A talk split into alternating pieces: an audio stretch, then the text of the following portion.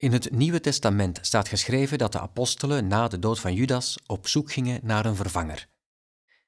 Gods wegen leidden hen tot bij een eenvoudige geitenherder. Zijn naam was Matthias. Dit is zijn sollicitatiegesprek.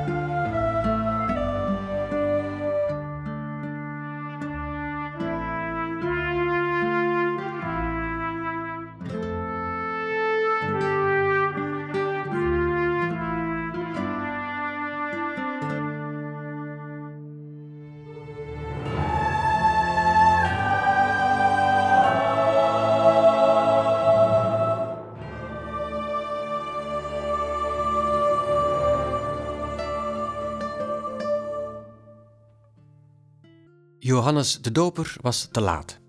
Weer al. Hij gaat hier alle momenten zijn, zei Petrus, die ongemakkelijk aan de keukentafel tegenover Matthias zat. Het viel hem op dat de sollicitant erg gulzig was. Er schoot haast niks over van zijn zelfgemaakte humus- en dadeldip. Ik moet subiet wel terug naar mijn geiten, antwoordde Matthias met volle mond. Petrus knikte. Hoeveel geiten heeft u? Hm, twee. Petrus dacht even na. Hij wist niet veel af van geitenhoeden, maar dit leek niet te kloppen. Is dat niet heel weinig? Hm, in het begin waren er veel meer. Matthias zuchtte diep. Ik heb deze job echt nodig.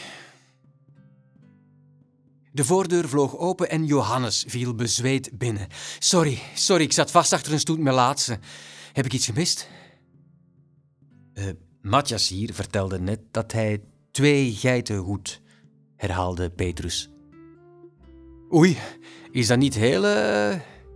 Ja, dat is weinig, Johannes. Ga zitten. Johannes zette zich neer tegenover Matthias en schudde hem de hand. Gegroet, ik ben Johannes de Apostel. Matthias fronste. Hoeveel zijn er zo van jullie? Uh, twaalf. Wel ja, nu nog elf, eigenlijk, verbeterde Petrus. Wat is er met die vorige apostel gebeurd? Eh, uh, wel, begon Johannes. Die heeft ons jammer genoeg verlaten, kwam Petrus brusk tussen. Ah, ik snap het, knikte Matthias. Niet gemakkelijk om goed personeel te houden, hè? Er viel een ongemakkelijke stilte tussen de twee apostelen, waarna Johannes het woord nam. Matthias, vertel eens. Waar zie jij jezelf binnen vijf jaar?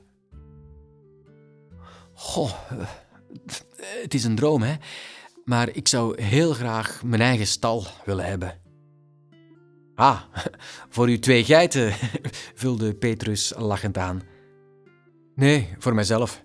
Ik deel nu een stal met drie andere herders. Ik ben 38 jaar, het is tijd dat ik alleen ga wonen.